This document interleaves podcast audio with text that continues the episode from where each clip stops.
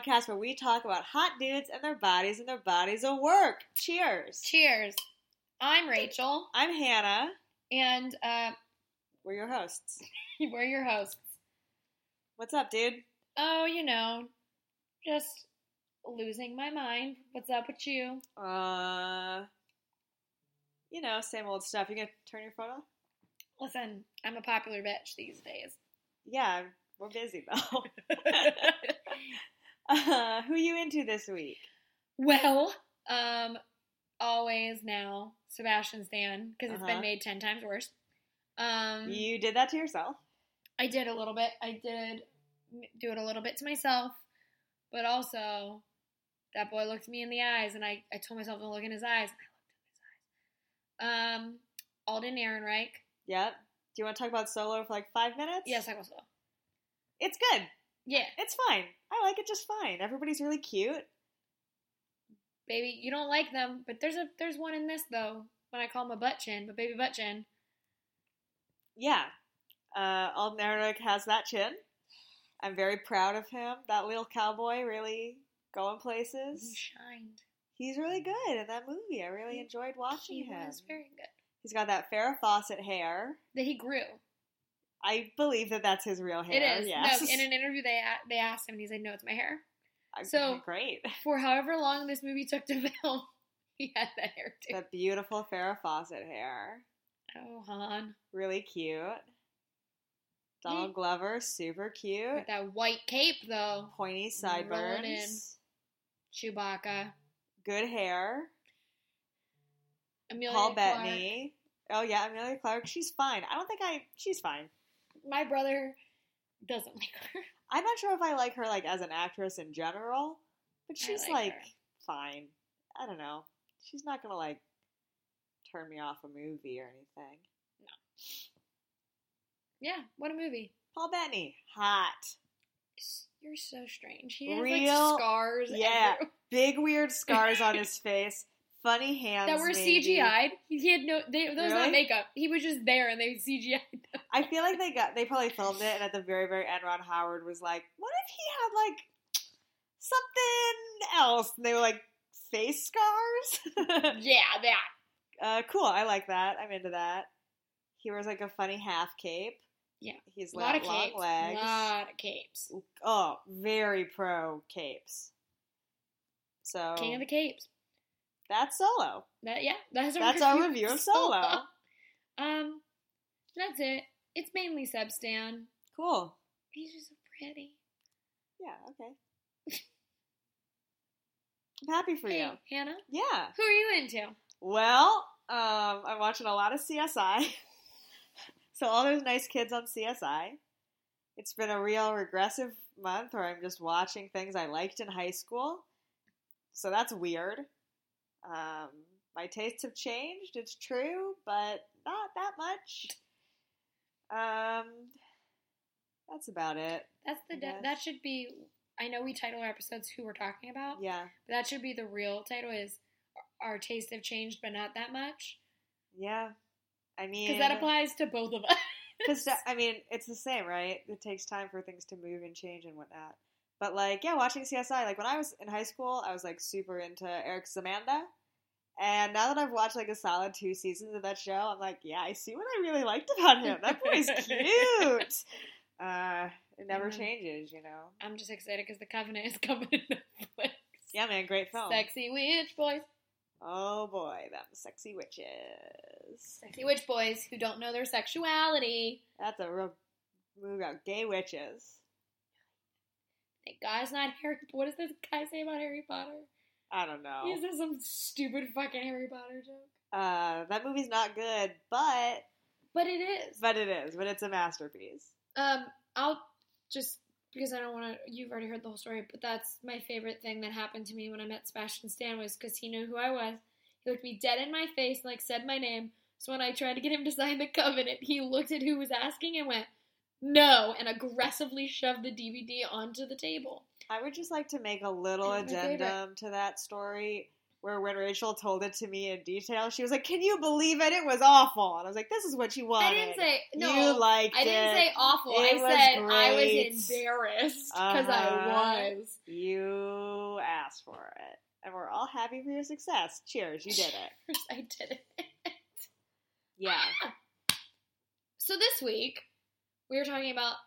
Michael Oh. B. Jordan. Oh, did I uh, I was. you? Yeah, yeah, it's fine though. Oh, I'm so sorry. The one gonna- episode we're not editing at all. I was just going to make a bunch of references, pretending it was Chris Evans, and then be like, "No, it's Michael B. Jordan," because they have like oh, very similar careers. well, they were both the Human Torch. Went from a fire boy into a very successful Marvel career. well, one more than the other. But Killmonger is. Oh, but I say that because he is only in that one movie and will only be in that one movie. Where Chris Evans got like a bunch We of don't know that. Yeah, we do. we don't. The, we don't know how far they're gonna take Thanos' snaps back. Oh my god! What if they took them all the way back? We to got like to do- 1940s. We went back. to Yeah, and Captain they were like First Howard Avenger. Stark not murdered. Bucky's like, I didn't kill anybody, but he's dead because he's 101 years old. oh my god! Bucky! Barnes like, I married Dot. I would be really, really tickled by like we're gonna go back so far. We're just gonna do Iron Man one again. We're just rebooting the Marvel We're Cinematic Universe. re-releasing them. Jeff It's- Bridges is back. Like, It's oh a non-stop cycle for every ten years. You just get the same movies over and, and, over. and we again. would all go. That's the problem. I would watch a re-release of Iron Man one. Yeah, like if Yeah, you were like, we're gonna re-release all the Marvel movies, we'd be like, into Great. it, Fine. going. No new Can Marvel movies. Skip Incredible. Or you. Or you like, remake that one, with but Mark with Mark- Ruff- Would that movie work with Mark Ruffalo? I don't know. I've never seen it Oh, because when I rewatched it, everyone went, "You don't have to watch that." And then when William Hurt Well- showed up, and everyone was like, "No, but you, you probably should have known." like William Hurt was in Incredible. I was like, "I get it. He's Betty Ross's dad. Like, yeah, Yep. that's fine." Understood. Yeah. need the context for that. Tim Roth is the villain in The Incredible Hulk. I have been lied to. No one told me that. Well, I guess people don't know you like I do. Tim Roth. You But know who I love, Tim Roth. Uh, everybody loves Tim Roth, but he's the bad guy. He's the abomination I found a notebook the other day where I just had written Tim Roth's name, and I don't know why it's in there. Because he's great and you love him. But it Sounds was like the list was like great because it was ah Was it just a list of boys and he was on it, or was it Yeah, just like a was- single page written Tim Tim Roth? Roth. No, it was a list of boys, but it was like a weird weird grouping of boys. And on this one side was like Denzel Washington, Seb Stan, Seb Stan, Tim Roth. And I was like, where was my brain at? Interesting. My mom's, mine, mine and Hannah's. I was like, what is going on on this list? Lovely Tim Roth. My greatest memory from The Incredible Hulk, starring Ed Norton, is that it is okay, but there was a scene where Tim Roth, who is like 45 or whatever, gets beaten up real bad, and he's like, I'm fine, I'm gonna keep going. And they're like, Tim, you're old. And then he ends up doing some Hulk shit. And that's not great. But the Tim Roth part, good. So, you know, if you're into it, I'm into Tim Roth, so maybe I will watch The Incredible Hulk finally. I don't think it's a waste of your time. It's just like because Ed Norton is no longer a thing and they haven't brought back any of those other actors except for William Hurt, and even so, that feels pretty separate in, in a well, way. I mean, like Jennifer Connelly can come back because her husband's in the Marvel Cinematic Universe, so just like bring her back. that's true.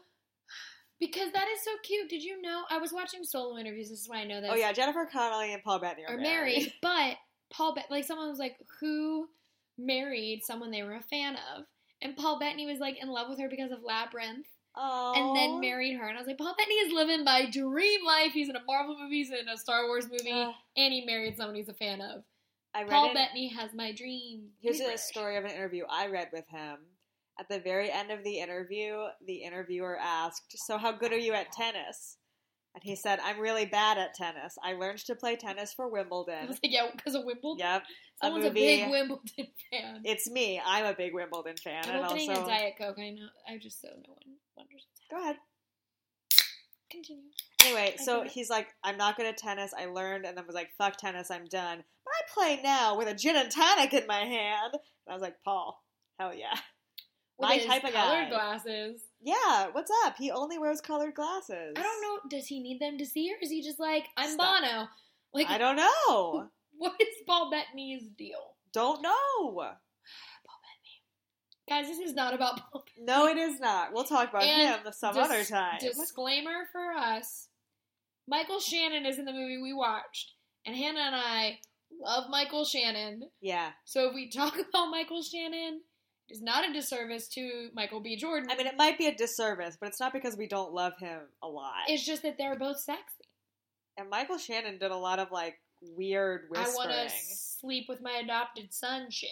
Yeah, we'll get to that. It was ah, not It a good a- film, and anyway, I, I also just want to say, I know we promised we'd talk about Creed, but that movie is really long, and we were really busy this week. Yeah, and the app I use, like with my TVs, they're hooked up to my Amazon Prime, which is on my aunt's credit card. Wow. So I was like, I'm not gonna rent it on Amazon. Let me just rent it on Vudu. And then on Vudu, it's like you can buy for fifteen. dollars. I'm like, I'm not gonna Ugh. buy Creed. I mean, then I maybe you to, would like- if you really, maybe you'd really like it. and but I don't want to to buy. You know how many movies that I have bought because I was like, this is the option, and I like have I. Okay, I know I love this movie, so this is a bad example, but like I bought the bronze and have yet to watch the bronze on my Vudu. It Oh. just sits there looking at me. I've never watched it, so let's do it sometime. We can watch it. But B. Jordan. Um, Mhm. oh, I'm so sorry to interrupt. I was gonna say something else, but it's gone. So let's talk about him. Let's talk Let's about nice Michael B. Jordan. filmography. Let's do it. So he's a nice little California boy. Oh, same. Where? Santa Ana, I Oh, think, that's is what familiar. Wikipedia said. Uh, he's got that nice, good face, beautiful smile. He's a bro. He's a bro. He loves anime. That is the greatest. That Uh, You know, it's there's, nice. like, it's nice to see. It makes me feel good. I like his because it's like sometimes when you recognize in an actor like something, it gets like weird. Not like weird in the sense that's like it becomes like a joke, basically. Are you saying it's not a joke that he No. likes anime? Because it is. no, no, no, no, no. I'm saying like okay. I'm sorry, I just came from a convention. This is my example. So it's like at conventions because Sebastian Stan likes pizza and he likes those stupid cabbie hats or the newsboy caps. Everyone brings them to him, and he's always like, oh, "Okay, thank you." And it's like, "Okay, enough's enough." Like we get it. He fucking likes pizza. And Michael B. Jordan's anime obsession hasn't gotten that way. It's just kind of like he likes anime. He's that's fun, and Oh, no man. one like. But I don't think Michael B. Jordan does conventions, and I think that's like the yeah. deciding thing, but I just think it's funny. I like when that kind of Mm. stuff. In my circle of the internet, it's like Michael B. Jordan likes anime. He's a fucking dork. What a total loser. Everyone we all hate him, love him for like being real into No, see, I like that. Naruto. I'm talking about like how fans are like, I'm gonna buy you a bunch of anime stuff, and I'm like, Right. you've ruined. You don't know what he already owns, so that's pretty rude. You know? Someone bought Sebastian a pizza map of New York. Wow. And that one was actually funny because he was like, "Oh, I'm totally gonna do this and eat all this pizza." I was like, okay, but my, but I'm gonna give you three more mentions of things can't, Seb Stan I'm is about, I'm and then I'm gonna start calling in it. I know. I'm just Um, saying for the general. Michael B. Jordan yeah. I'm glad that that hasn't, from what I've seen, happened to him. Where people are like, "You like anime? Here's this book about anime that I bought you," and he like Mm, that doesn't happen with him, and I'm glad because I like his weird little anime obsession. what a loser. Live. No, I will not. weird little Californian boy who's like, "I like anime." Yeah, what a dork. Only nerds read books. All right. okay. Um. All right. So you know, doing a little acting. He's on an episode of Cosby in 1999.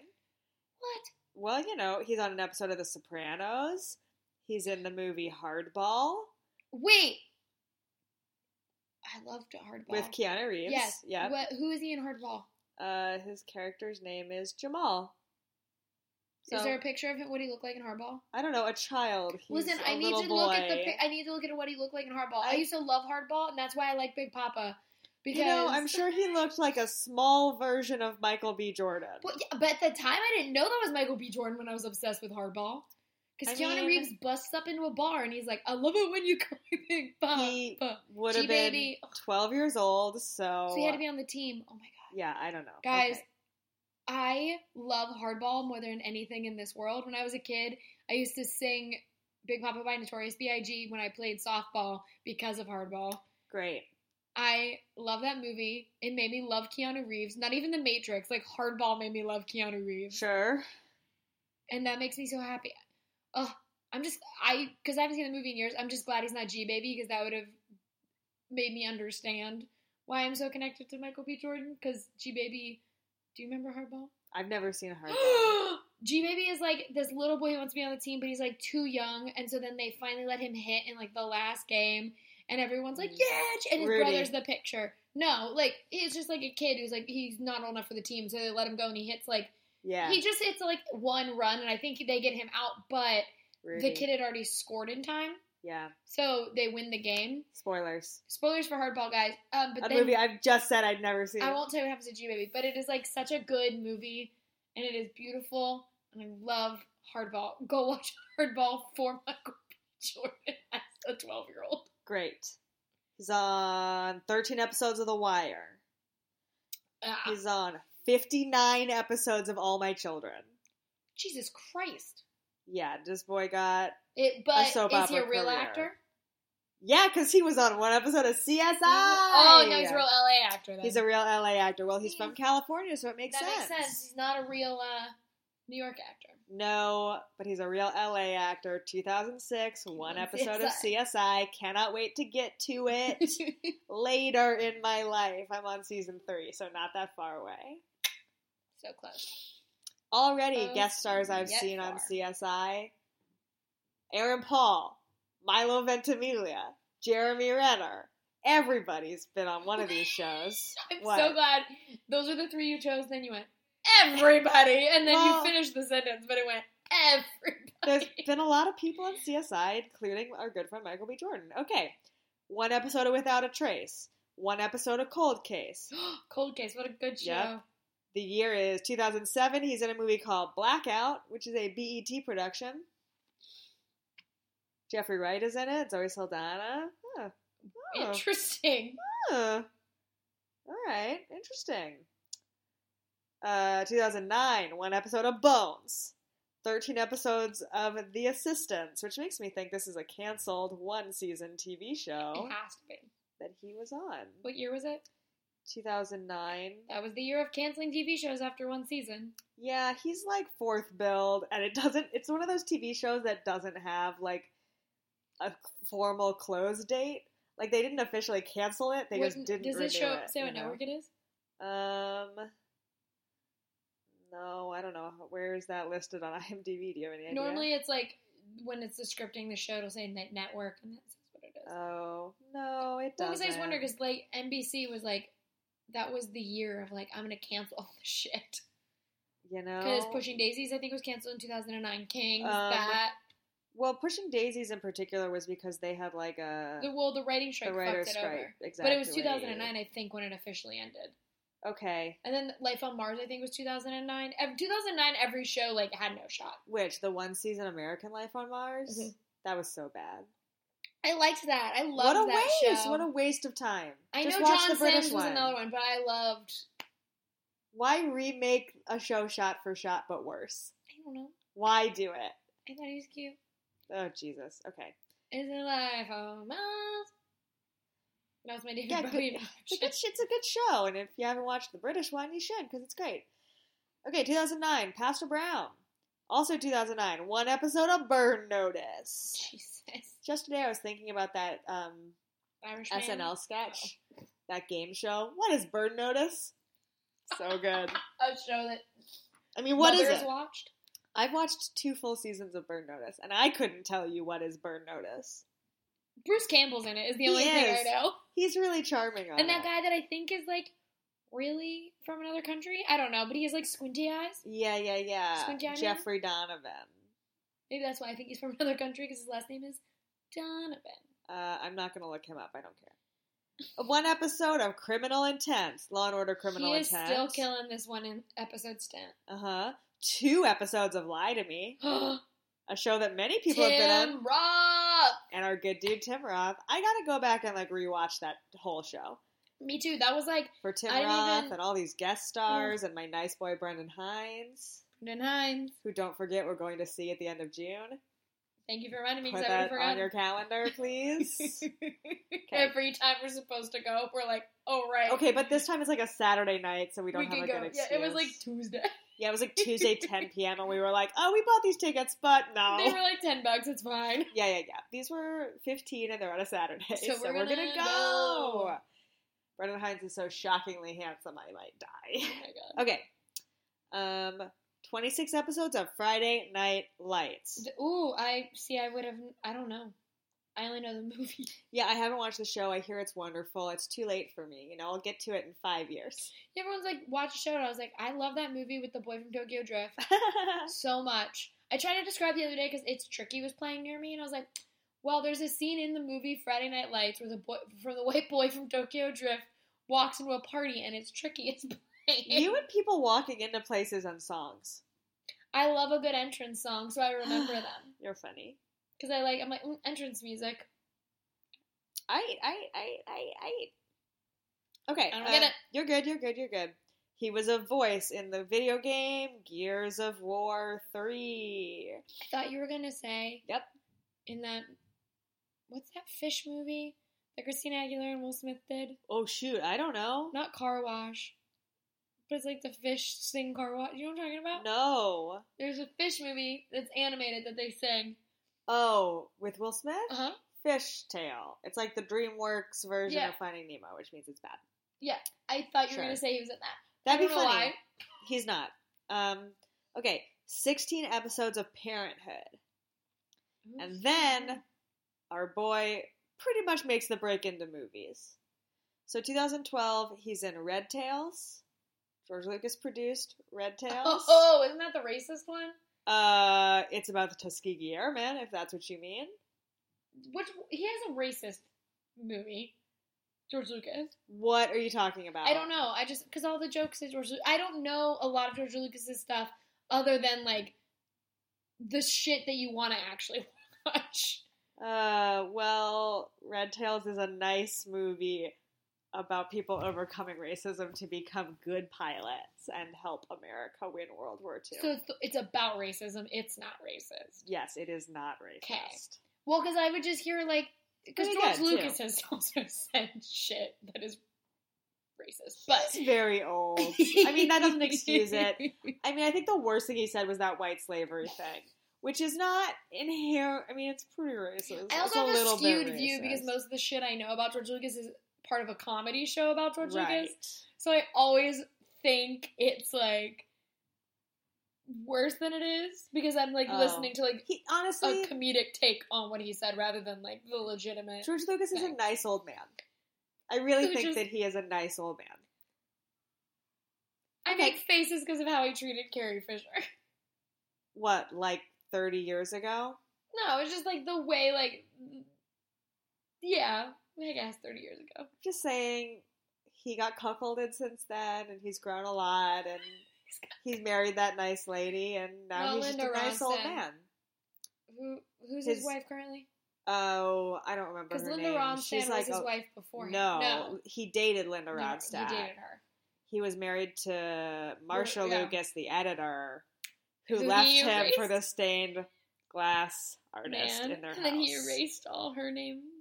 Yeah, well, he re-edited the movie so that she hadn't edited them and made them his own. We don't need to talk about George Lucas. I think nowadays he's a nice old man.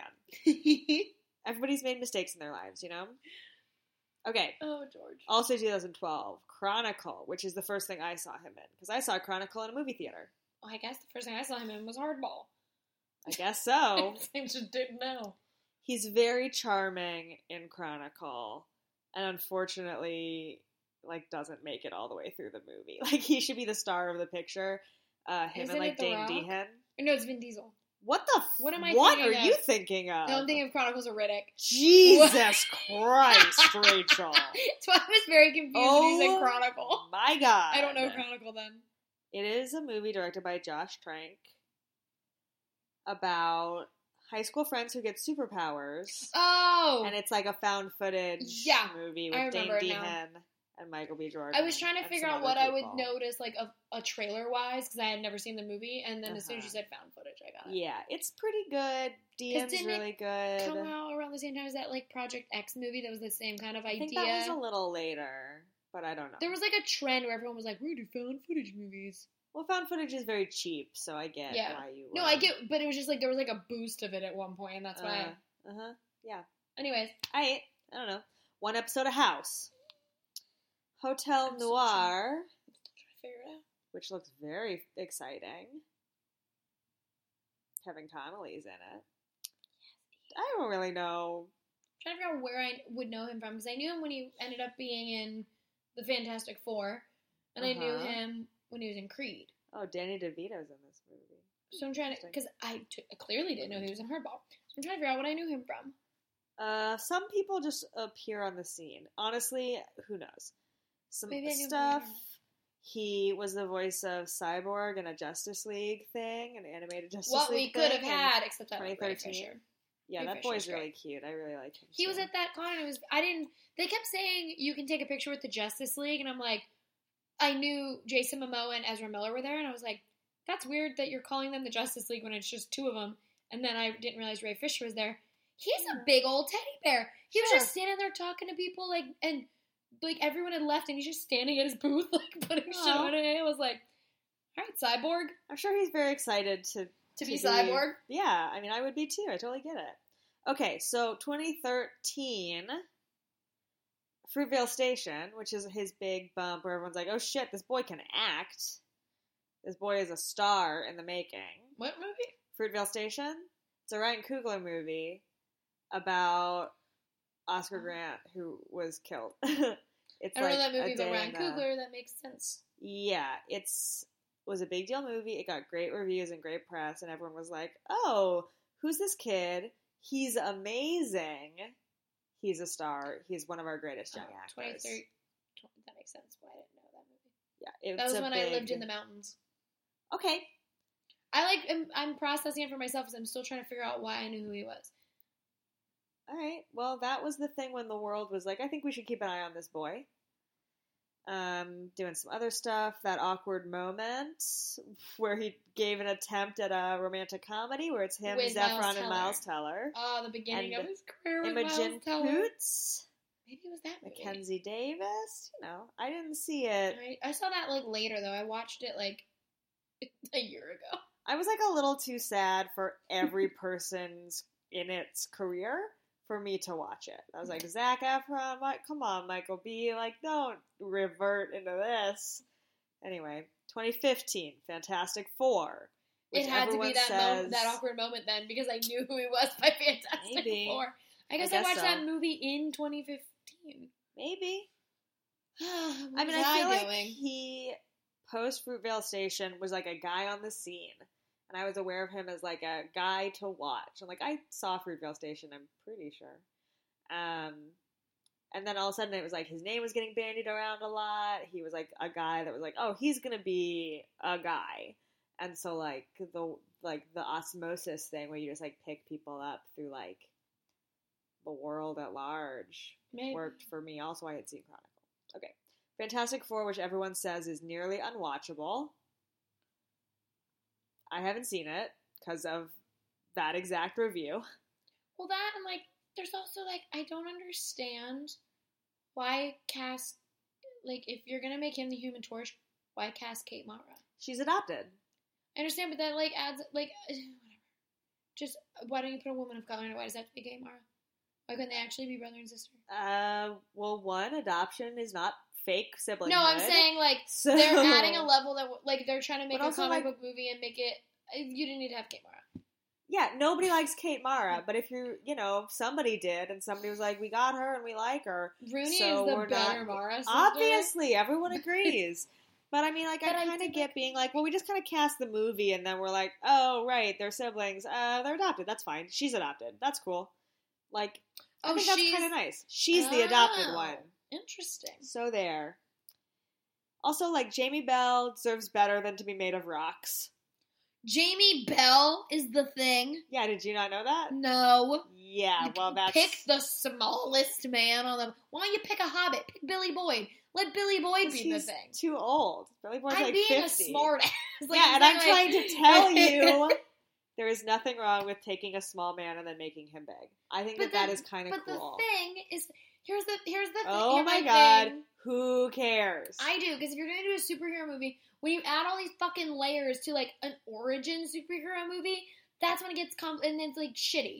Origin movies are supposed to be like, here's the fucking origin story. you know, then we'll move on, and you can like I'm pretty sure that's what they do. He just happens to be a little guy who gets big. no, but he's I don't think supposed that- to be.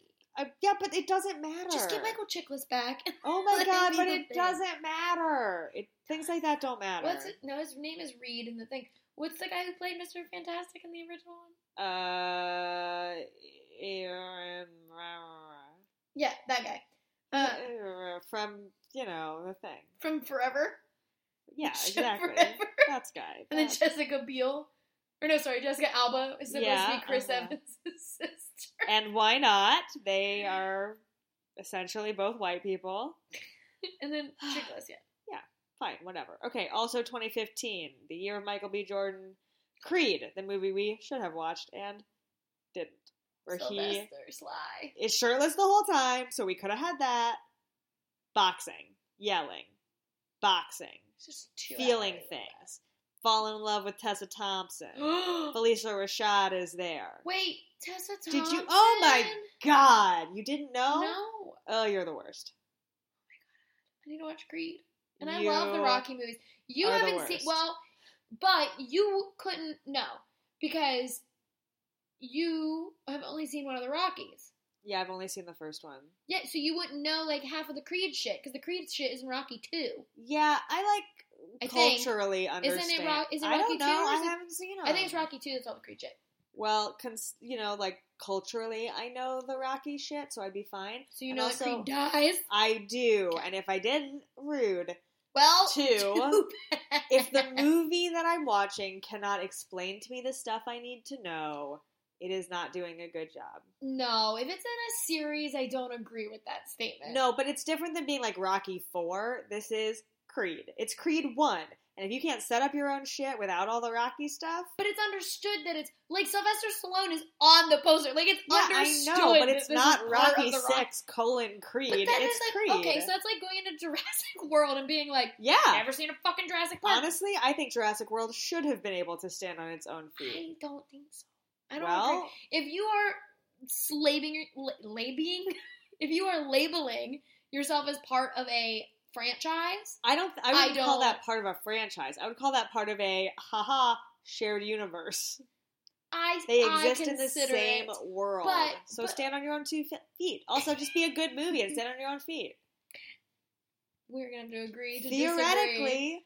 I think you should be able to walk into like Doctor Strange and not know what Captain America's up to. See, shared universe. I don't agree with that because it's all connected. Yeah, but they should also be able to like function on its own. But that's also walking into like into if like you go to a bookstore and pick up like any like you're like oh a series of mysteries and you like pick one up and you read it you should be able to be like i know you know maybe you don't have all of the details it's not fully fleshed out but like you're not like what's going on like there should be some like the, a, a movie or a book should be able to give you enough that you can understand what's happening unless it's like i mean even a direct sequel should be able to work as a movie you know, you shouldn't be like spend your entire movie being like, I know I didn't see the first one, but like literally what's happening, period. Like, I mean, you know? see, I don't agree because that means you're like double doing a lot of like the character work of like. Yeah, we've established that this is how this character is in the first movie, and then if you haven't seen it, you're like, why is that character that way? Well, they established why that character was that way in the first movie. Um, See, I, But, I- like- I see it like if I'm going into but I, movie, I think the difference between a direct sequel and like a thing like Creed, which is kind of like a side quel reimagining, like new thing that happens to exist in the same world and share some characters and some backstory. I should be able to walk into Creed having never seen Rocky and be like, cool, there's clearly stuff that happened that I don't know all the details of, but I get the sense of like, cool, your dad died, this is a boxer, like this is some of the feelings you're having or whatever. Like I, I don't think I think in that case particularly you should be able to like be like, I get it. I get the movie without having to watch four other movies. But then that uh, that has to apply also to like Rogue One and Solo. Sure. I think both of those movies should be able to stand I on their see, I own. don't think I You know, it like Rogue One, I think probably does. Where like if you have never Solo seen doesn't. a Star Wars movie, yeah.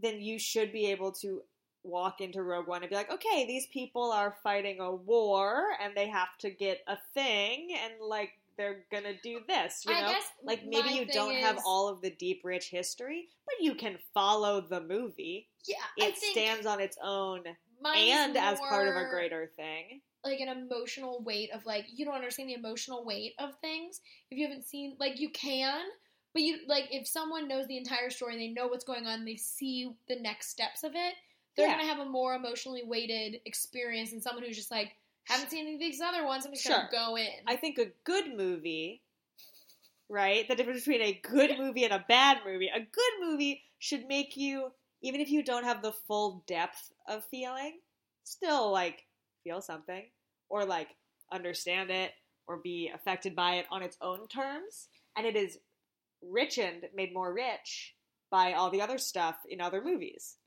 yeah So like, if you- like it's the No, same I for get me. it. It's like being like, oh man, you gotta watch all of this show to understand this thing. Like when people are like, oh man, the show gets really good in season two. I don't fucking want to watch that show if it takes a full season. I Yeah. want to be able to like watch the thing. And if I can't jump into season three, then I guess I'm just not gonna watch the show. that is insane to me but I'm i'm, not of those watch- people I'm not gonna watch like three seasons that are bad for a good season. See, so I'm I like, guess I'm just not gonna do it. i'm like one of those people who i'm like And by your rules, I would have to. Yeah. I can't, and I don't know, it's part of my brain. I was like, I have to read everything. Like, if there's a number on it, I have to read it in order. If it's like with series, like, other than like Parks that I've watched a million times and Doctor Who that I've watched a million times, I will not jump around. I watch it from beginning straight through. Like, everything has to be in chronological order. That's fine because those things follow each other like sequentially. No, no, I'm just saying in know? general. Like even if it's like a television series and you're say you're on episode like 55 and you're like, "Hey, want to watch 56 with me?" and I have never seen it, I like feel very uncomfortable because I'm like, "I have to start from the beginning. Like I can't just come into a show." I start everything from the beginning. Okay, well, pitch, through. right? You've watched all of CSI, let's say, Okay. theoretically, to a point. You're up on it. And Mhm. someone's like, hey, do you want to watch episode one of CSI Miami? right? Yeah, sure, fine, right? Those things are connected. But I think also if someone was like, hey, have you watched CSI? And you were like, no. And someone's like, do you want to watch CSI Miami? Well, you would say, yeah. That's different because that's the beginning of a show. I'm saying like it's not like Right, but okay, so like But what that's I'm trying to say sh- here, what I'm trying to say here is similar to me is being like, hey, you've watched all the Rockies, do you want to watch Creed? Or you haven't watched all the Rockies, do you want to watch Creed? I think those are equivalent to this CSI Miami Yeah. thing that I'm No, no, pulling. no. I'm not disagreeing with you. I'm saying it's fine. I'm just saying the emotional weight that someone like me, who like my family watched all of the Rockies together all the time, going into Creed is going to be drastically different than someone who's like, Yeah. I kind of know the Rocky movies, and then going and seeing Creed because it's like, yeah, you're gonna like feel the emotions. You're gonna watch this movie, but a good movie will make you feel strong emotions anyway. No, I no, yes, but I'm saying, but, and are not dependent I- on your understanding of the previous movies. Yes, but I disagree with the idea that's like you have to. Well, they'll make you understand. Yeah, but we've already done all of the explaining in the other movies. Like, I would hate if a movie was like, "Hey, remember that this character's like this? Here it is again." In case no one saw the other three. That sounds like a show don't tell problem. You know, that sounds like bad storytelling. But no, but what you were saying was like, oh no, they'll sh- like a good movie will. But no, but it'll give you the it'll give that. you the information you need to be like, oh, that guy's a jerk. Okay, that's his deal. And if you don't know why, like a good movie, maybe like you don't need to know all the details of why because it has given you an understanding of that person as they exist, and that's okay. And that's enough to get you through the story that they are currently telling. I think it's just because I'm way more like character driven that I like am not I'm that super character. No, I know, but I I want to know everything there. I I don't know what I I want to know everything, and I will not. I'll watch something like okay, so say I'd never seen a Rocky, and you're like, you want to see Creed? I'm like, yeah, but then I would probably instantly go back and watch all the Rockies great and go and see it again. Like I don't know Here's what it what is. I and again to the listener, neither of hmm. us have seen Creed, so this is ridiculous. but I have a feeling, right? So I, from what I have read and understand, a large portion of Creed is that Michael B. Jordan's character, whose name I think is Adonis Creed. What's going on? I don't know. There's red all over my laptop. Weird. What? Well, I said I wouldn't cut anything out of this episode, so congratulations, Congratulations, listener. listener. We're trying to figure out what is. Is it ink? I don't know. It's pink. Did you break a pen in your bag or something? Well, you talk while I investigate. Okay. Well, I'm just saying that my understanding of some stuff in Creed is that Michael B. Jordan's character, whose name I think is Adonis Creed, part of his deal is that he's like my dad died, and I'm pretty sad to like be missing a father figure. Like my life is in some ways like, you know, it'd be nice to have a dad, etc. Right? Right. So if you have seen whatever Rocky movie Apollo Creed dies in, you know that this kid, who is his son, doesn't have a dad, right? I don't even remember if Wouldn't they establish that he like has a kid. that he's a kid. I mean, can't- probably not in the same Granted, like retcon listeners, charming. I have not seen the Rocky movies since I was a child Sure. myself. I'm just saying that like I also I assume that part of Creed is the movie being like Michael B. Jordan's missing out on having a dad, you know, and Yeah. like they do the work that like yeah, if you had seen the movie with Apollo Creed, you would know. But it's also work that's worth doing in the movie at large, you know? Um, yeah. Yeah, that's all I'm saying. That probably it's also doing that stuff. What a good conversation we have about narratives. Hey, listener, no idea where the pink came from. oh, well. Is it all over my couch? I don't know. Hope not. This is a new sofa. I don't think so. It's just a miracle pink that ended up on my. It might have been at work because I charged my laptop so we could record this episode, and so maybe something Oh. at work on my laptop. But I'll have to wipe it off later. Anyways, Okay, so Creed. Creed. Um, some shorts, some excuse me, some voices, uh, some stuff with Jay Z, and then some stuff with Jay Z, it's 2018, and we are caught up in life. Black Panther. Exactly. So he's killing it in. Black Panther. Fahrenheit 451, which we're going to talk about right now. Mhm. Upcoming TV series called Genlock, which Mm, interesting choice. I don't know. He's the only person who's like on the IMDb page. Great. So maybe it'll never happen. hmm Uh, upcoming projects include Creed 2 and some others. Ooh, a remake of the Thomas Crown Affair. Another one. Perfect. Ooh. Ooh. He'd be great in that story. Hannah, What? you said that, and I don't even think he's in this movie because I've never seen it. But it just reminded me there are Subway ads currently Yeah? that look just like young Tom Cruise on them, and so someone Mm. took a picture of young Tom Cruise from like cocktails, put like Ah. on the subway. And I hope you find one. I hope so too. I love Tom. I think maybe your hair reminded me of the subway ads Thank enough you. that I was like, Oh no, is what I'm really going for Tom Cruise hair and Jerry Maguire? maybe Uh, maybe. because it's too long for cocktails and Top Gun, Yeah. so it would have to be like Jerry Maguire. Uh, Jerry Maguire's the best. Jerry Maguire for the longest time was the only Tom Cruise movie I enjoyed. Well, You need to talk to my friend Amandine because she was talking to me about her first love and she said it was Tom Cruise. And I'm like, why do I find them all? because Tom Cruise is a star and he's beautiful. Mm-hmm. How dare you? You know my feelings on Tom Cruise. They have shifted slightly, but they're still lingering. How dare you be so rude about our last great movie oh star? my goodness gracious. How dare? Oh my gosh. How dare you? Fahrenheit 455. 451. 451. Do you want to talk about Black Panther at Yes, all? Yes, we do want to. We? I'm doing great. I said we instead of I. It's okay. I saw Uh, Black Panther once, which, which is a shame, but also it's it still in theaters. It certainly is. I'd like to see it again.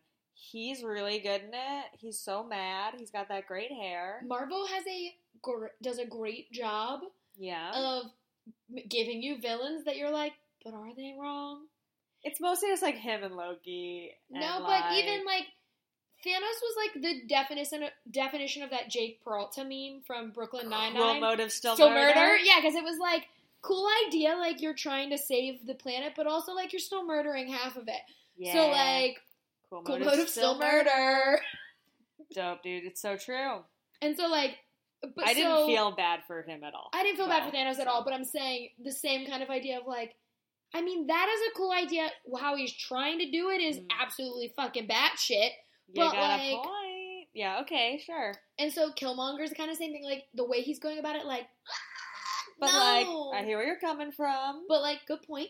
you mad? I get it. Um, and that you're still murdering people. Cool motive, still murder. Loki's the only like, not as much kill motive, still cool motive, still murder. It's like sad motive. Stop attempting murder. Murder. Uh, because I don't know.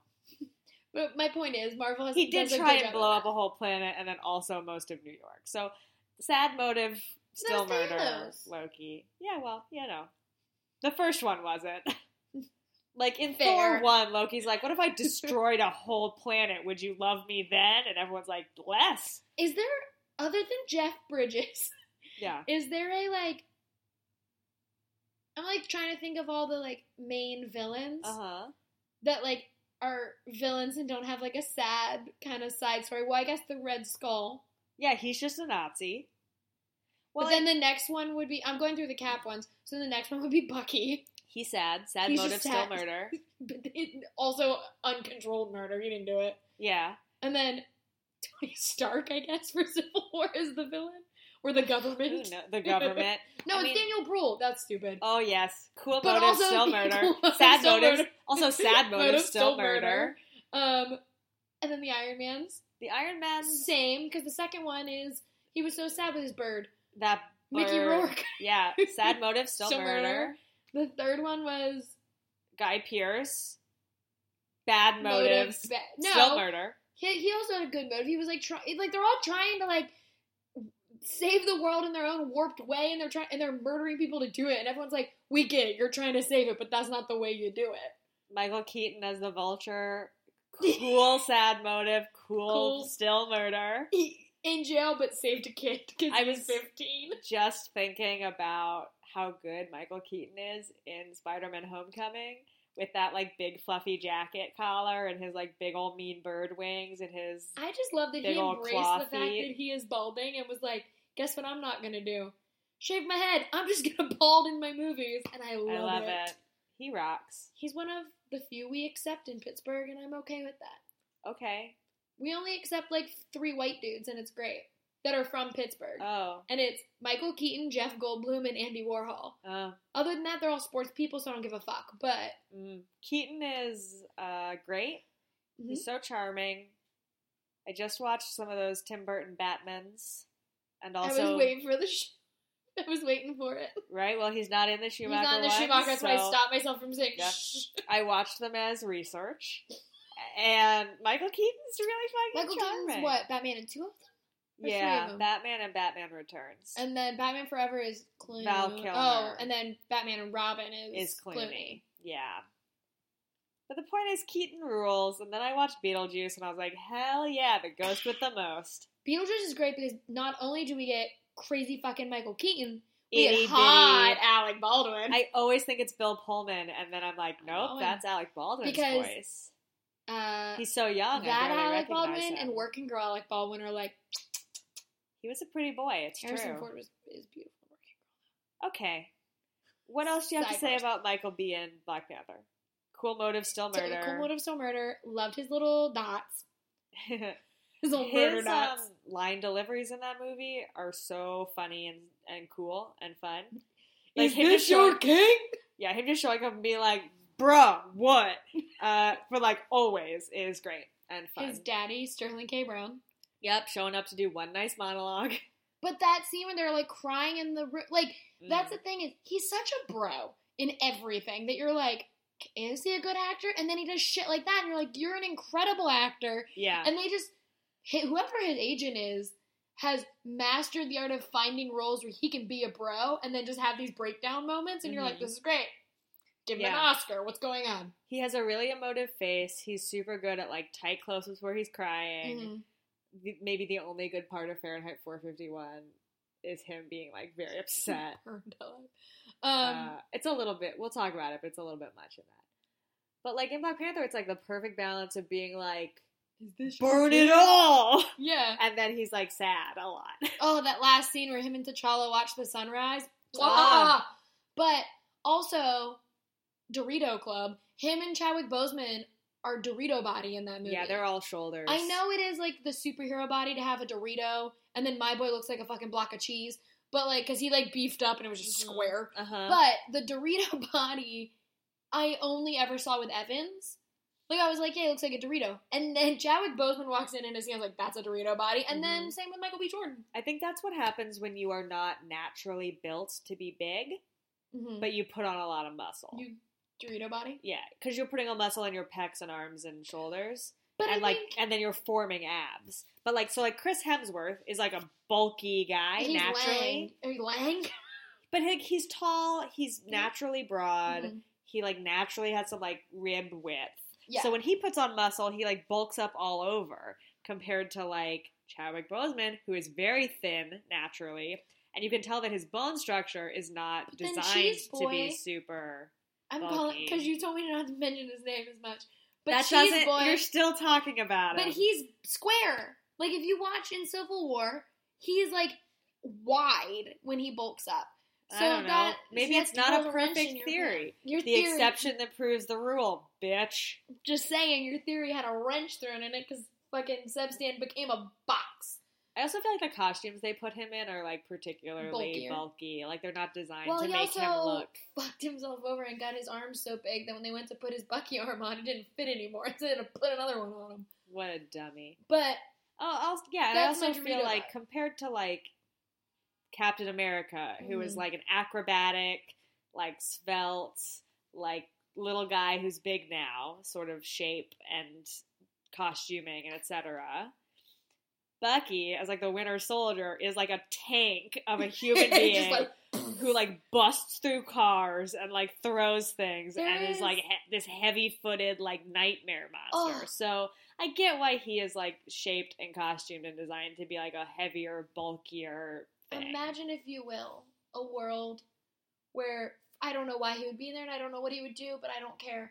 In Civil War, if Killmonger was there, in that epic opening fight where T'Challa ends up like, where Bucky's trying to escape in Romania, and then Oh, like yeah. T'Challa shows up, like Killmonger's just there. Like he I don't know why. him. Like it's oh, because that fight is so good when they use the shield, like when it's literally like the tag team beginning with the shield and shit, and Bucky's still like, I'm trying to fucking leave, and then Mm. T'Challa's like, No, you ain't, bitch. Wow. I will say, But like, Killmonger. I think it's a bummer to kill villains in general because like you never know when you might want to bring that Well- person back and how fun it would be. Yeah, because then we have Loki, we have Right, Bucky, we have all nice. these villains who are like, oh, we like them. And They're I feel like when. Infinity War came out, maybe because it had come out so quickly after Black Panther, everyone was like, "Boy, of all the times to have a cousin in the basement who loves killing people, right now. like it'd be really handy to be like, yo, Eric, get out here, Well, it's murder time." I'm just saying, if they snap back far enough. Ayo, that would be uh, not a good idea, but I would love to see him well, the theory is that like they figure out how to go back far enough to like Cap gets to like live his life with Peggy and die oh, with Peggy. that's crazy. Uh, I don't our care for friend of the one bit. podcast, Leah, who loves Peggy Carter and Agent Carter, is like, I would hate that because she likes Yeah. who she ends up with and stuff. Also, I I, would hate that because it like Carter, undercuts a lot of his poignancy as a character. Yeah, I So- mean, I'm not into that, but also like, just imagine that, and Bucky's like, "What am I fucking doing?" Because you know they're not gonna let five contract Sebstan out of it. Right. But but if that happens, we could get Killmonger back because they go back in time and make Yeah, make a bunch of dad different not go, choices. uh, yeah, and not die, and then Killmonger's fine. Like Eric is okay. I keep calling him. His name is Eric, but His name is like Eric. Stevens or something Yeah, like that. but It's like he's credited on IMDb as Eric Killmonger. So like, whatever, it's Yeah, cool. Comic which books. I got in a fight with my friend about them when we saw the movie Oh, because yeah? in the movie it says his name is Eric Stevens. And so I was like, his name's Eric. He goes, she's like, it's Eric Killmonger. I'm like, he named himself fucking Killmonger. His name is Eric Stevens in the movie. That's definitely like I'm sure in the comics he is last name Killmonger Yeah. because comic books don't give a shit in the same way that like Andy Serkis's character is named like legitimately Claw, like his last name is Claw when he's a dude with a claw for a hand. Like yeah, that's just comic book bullshit. But in So this they day like and give them names. yeah, and you like make it work in a semi-realistic way. Sometimes I- so good. comic books, and then we'll talk about Fahrenheit 451. Yeah. Comic books are great because like sometimes they have these beautiful like Stephen whatever what's his middle name Grant Stephen Grant Rogers like James. Buchanan Barnes and then it's like Killmonger he kills people and you're yeah. like oh really god. you couldn't come up with like a full name It's like, the same as like I feel like there are characters. I had one and I lost it, but like, oh fucking! I mean, this is DC, so it's a little different. But I feel like all Batman villains are Oh. like, "Hello, my name is Mister Mystery. Yeah. That's my real name, and my am- my villain name is Mysterio." Like, hey you I know, you're like, Mr. Freeze yeah, that's his real, Real name. name. and then an accident happened, and he's cold all the time. Like, that's uh, cr- crazy. well then And but I then they have like, like that. Selina Kyle who then is like Catwoman and it's like they do that all the time in comics and I think it is delightful but also like really you come with these be- like Selina Kyle is one of my favorite names. Great name. still love James Buchanan Bar like I love Yeah. their these names but then it's like here's a dumb one we couldn't be that smart I'm like Like we weren't thinking that hard, Edward Nygma. Enigma. It means mystery. Get it? My favorite Batman villain. My favorite oh, Batman I hate villain. and love comic books I know, me too. They're great. they're so dumb and they're so good and boys think they're so smart for getting them and you're like, no, it's a bunch of pictures. You're like, it's pictures with words on them, you dumb fucks. It takes me five minutes to read a comic book. I think It's that's why I never liked reading an actual comic. book. Like, I Mm. will research the shit out of your stuff because it's a bunch of words. Like, I'm like, I want to read a lot of words rather than Yeah. Here's a picture and now I have to follow the. Pi-. I'm like, that's fucking stupid. I have a really hard time with comics because usually the storytelling is like a little more shallow than I would want it to be. Mhm. by virtue of it being a comic book and you only have so many Yeah. pages and so like your narratives and your weight in general are like not as Graphic novels, I'm okay with, but yeah I think it's because they're more like yeah they're, they're written than- differently yeah. yeah totally so I, the only comic book that I'm reading right now is like that month to month Poe Dameron one? and even those sometimes I'm like, can we get into the gritty of it? Can we get a little more into this? And the answer is like, no, it's a comic book. You can't. I think that's why we as women get bad raps for comic book movies because guys watch it like cool fucking fight. Girls go, I like the the nuances of this character, and how, Mhm. and they think we go because it's abs. I'm like, they give us the abs because they know all their money's coming from us shipping our fucking boys together. What if everybody kissed? Superhero boyfriends. Definitely. I applied for a job. My friend, my friend who works there was like, "Oh, hopefully, like she's like, I'll put in a good word because then maybe someone else can come and write about superheroes and their boyfriends." I'm like, "Let me write about Steve Rogers and Bucky Barnes or Tony Stark, whatever I'm feeling like." you know, that's the beauty of just like yeah that's the beauty of it is you get to be like i'm in the mood for this right now yeah, and it exists and i'm gonna read it or i'm gonna think about it and it's gonna be a thing that's what's nice about um, so that was dreams my and fantasies that was our take on women in comic book movies. yeah we're too smart for them so we require them to tell us good stories with like emotions and and, and our characters be upset. Comic book movies need all sad boys. yeah And Marvel's giving us all of them. Black panther's a real good movie you got a sad villain and you got a sad hero and then they're all nice Do you think that's why the MCU has been as successful as it is? Because it recognizes that, like, You have to have emotional depth to tell Well, a decent that- story. but also like, and I've said this. I say I say it all the time that like the female fans are the reason the Marvel Cinematic Universe is as popular as it is. Mhm. I've had men fight me on it. I'm like, no, no, no. But especially after going to that con, seeing the amount of women that are in that line, as opposed to like four dudes who are like, yeah, like Bucky Barnes. I'm like, yeah, he made thousands off of the women who came there. And I was like, that's just a con, and that is literally a secondary character in the Marvel Cinematic Universe. Imagine the people who go for like if Robert Downey Jr. does it or Tom Holland. I'm like, so do you think the Marvel, like the MCU, recognize like, hey, women like these sad boys who are trying to figure their shit out but can't really do it. So let's just all of our movies are gonna have at least two of those characters. And even Uh. Black Panther, it's like, yeah, it's Killmonger, but like T'Challa's also like a sad boy whose dad died, and he's like, I'm trying to figure out my shit. He's going through some stuff. I think that Marvel in general has always been better uh, than DC, for example, at like emotions. Like it's always been like DC is the place you go for like fun, goofy nonsense. But Marvel is telling like human stories that are like real, and they've always been that way. I agree with that. With the and they translate well in the Wonder. Woman movie. Well, this Wonder yes. Woman, like Right. other than like There are exceptions to Yeah. everything. There are dumb, stupid, shallow Marvel stories, and there are rich, interesting DC stories. But I, f- I do feel like DC was like, like all American nice boy Superman, right? Who Mhm. we all love and has become our more, Kansas boy. has become richer over time. Yeah, But compared to like Steve Rogers, who's essentially like Marvel's Superman, yeah. he's like sad and he has this like difficult like p- past of being like poor and put upon and like just inherently he is like She's a good more old boy from emotionally rich character. Um, but yeah, Well, I also think it's Michael B. yeah. Well, the MCU I think had a lot of leeway because with DC, a lot of us have always known the DC stories because there have always been movies about them. Sure. And the Marvel universe had a little more leeway of being like, we can use all these comics that a lot of people don't know because yeah, Yeah. Marvel has existed for a long time, but people know Spider Man. yes. Like like Iron Man, even like when Robert Downey Jr. said himself, he was like Iron Man was like not as popular. Yeah, Iron Man pre Iron Man 1 coming out Yeah. was like a tertiary hero Yeah. that everyone was like, who the fuck is that guy? And now and now he is like a tentpole hero, which Marvel was basically Spider Man and like Cap and Black Panther with like Daredevil. like the ones that everyone kind of knew, and then I like mean, did they? I like, knew if- Cap and I knew Spider Man, and those were the two I knew. I feel like I was aware of a lot of Marvel heroes, but when it came down to like, hey, name some superheroes, it's like you know, Batman, Yeah. Superman, Spider Man, um, the X Men, which are Marvel property. Yeah, but it's like, yeah, it wasn't.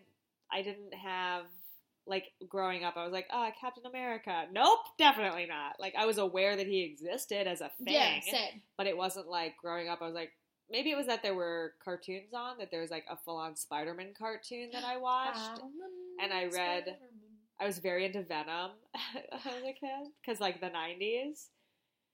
Whoa, that movie! Can't wait to talk about that someday. We got lucky because we grew up with like the Tobey Maguire Spider Mm. Mans and shit like that. Where it was like my brother has said, my brother is we are both like DC and Marvel, but he grew up reading more of the DC comics, so I always knew more of the DC stuff. And then Mhm. when Spider Man came out was when he started to get into Marvel. So like I have like a secondary knowledge of everything until I got into the Marvel Cinematic Uh-huh. Universe myself. I uh growing up I watched like the Batman animated series, the Justice League animated Mhm. series, the X-Men like Saturday morning cartoon. I watched X Men forgot about Evolutions. that. I forgot about the X Men cartoon with like the shitty Wolverine costume. Yeah. Uh, and I watched X-Men Evolution, which most people tell me is bad, but I really like. So suck my dick. What's like I tried to watch Batman Beyond Yeah. I watched as an Beyond. adult, Yeah? and I Doesn't was like, for you? I mean, I saw watched it as a kid, but I was like, oh, I like this so much more when I was a kid. Well, that's because it's designed for children. Yeah, I mean, but that's like- how it goes. Like I, I tried to go back and watch X Men Evolution Yeah. recently, and I was like, just like the episodic structure of it, especially early on, I was like, oh yeah, yeah, yeah, this like, is not I, for me. But I plan on random, but I plan on like going back and watching the Scooby Doo movies because I was like, I haven't seen this in so long, yeah, and then I'm like, do I want to? Because I Yeah, loved the they Scooby-Doo. hold up, They dude. do? They rule. All right, cool. Anyway, so Michael B. Jordan. Anyways, yeah, good Scooby-Doo. transition back to Michael B. Jordan. Uh, What if he was Shaggy? Oh my god, that'd be so funny. I would love to see him do something like that. he would just throw it out in like the wrong way. That would be would so. He'd be much better as Fred. You know, he has that sort of Yeah. like preppy, like stand up sort of vibe. Who would be a good Shaggy in this in this made up Scooby Doo that we're doing? Ooh, I don't know. Just put Kate Mara as his No, get Kate Mara away from me. I don't want anything to do with her.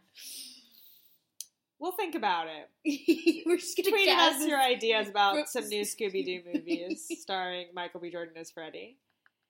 That's what we're sticking on. In an ascot. Hell yeah, in an ascot. Good. Oh, boy. I'll play Scrappy Doo. Um, You would. I You'd love. I am. Scrappy Doo. I want to almost be. fought a guy in a gym yesterday. I'm hands down Scrappy Doo. Yeah, and you're annoying. Wow, rude. That was mostly about Scrappy Doo, who sucks.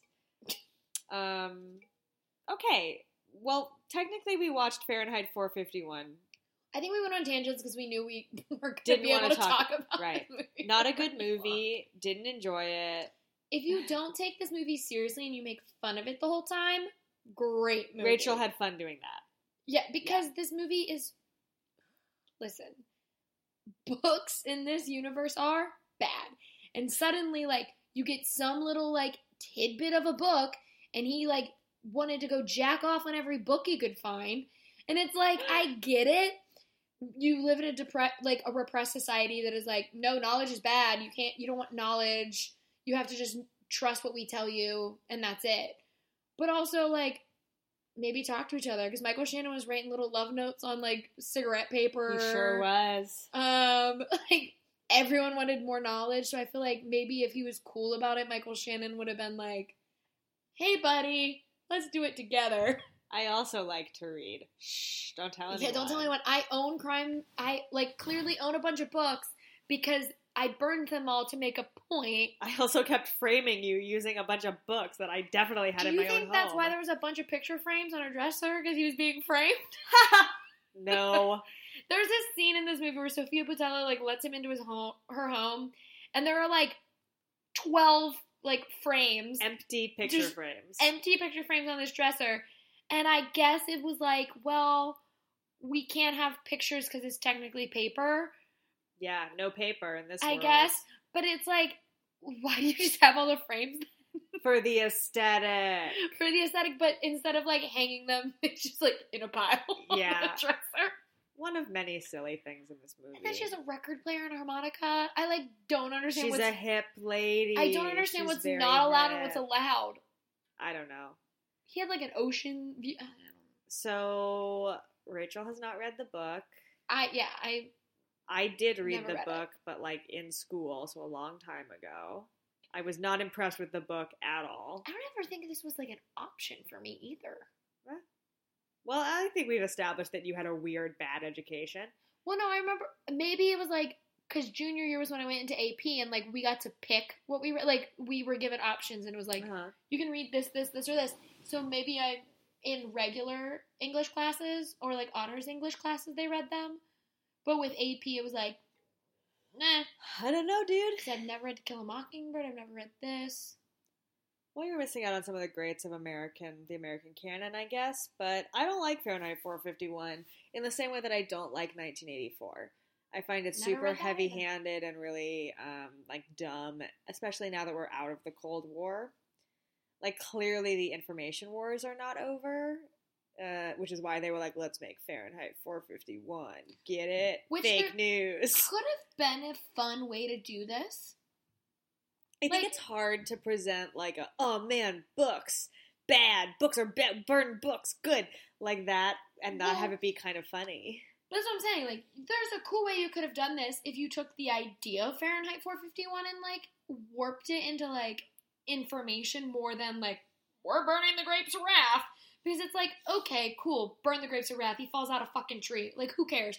But like, I get like, which I guess that's the point. It's like you know that he does that, but these people who have never like known Grapes of Wrath as a novel don't. And also like the cultural importance of like great language. Which that's all fine and well, but there's a way like to get the information portion of this book across that's not burn the books. Like Yeah, I, just think like the general setup of the book has maybe like the time has passed where that's going to be like legitimately like poignant. Yeah.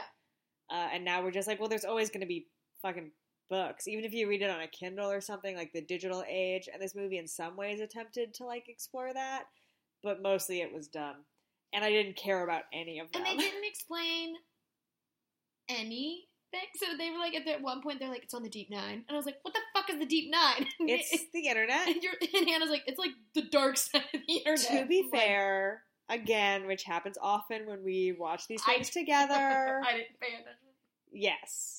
We chit chatted through it a little bit and therefore missed large portions of exposition Which and explanation. I say is the movie's fault Because if it was intriguing, If it was a gripping film, we would have just I would have watched the movie. Yeah.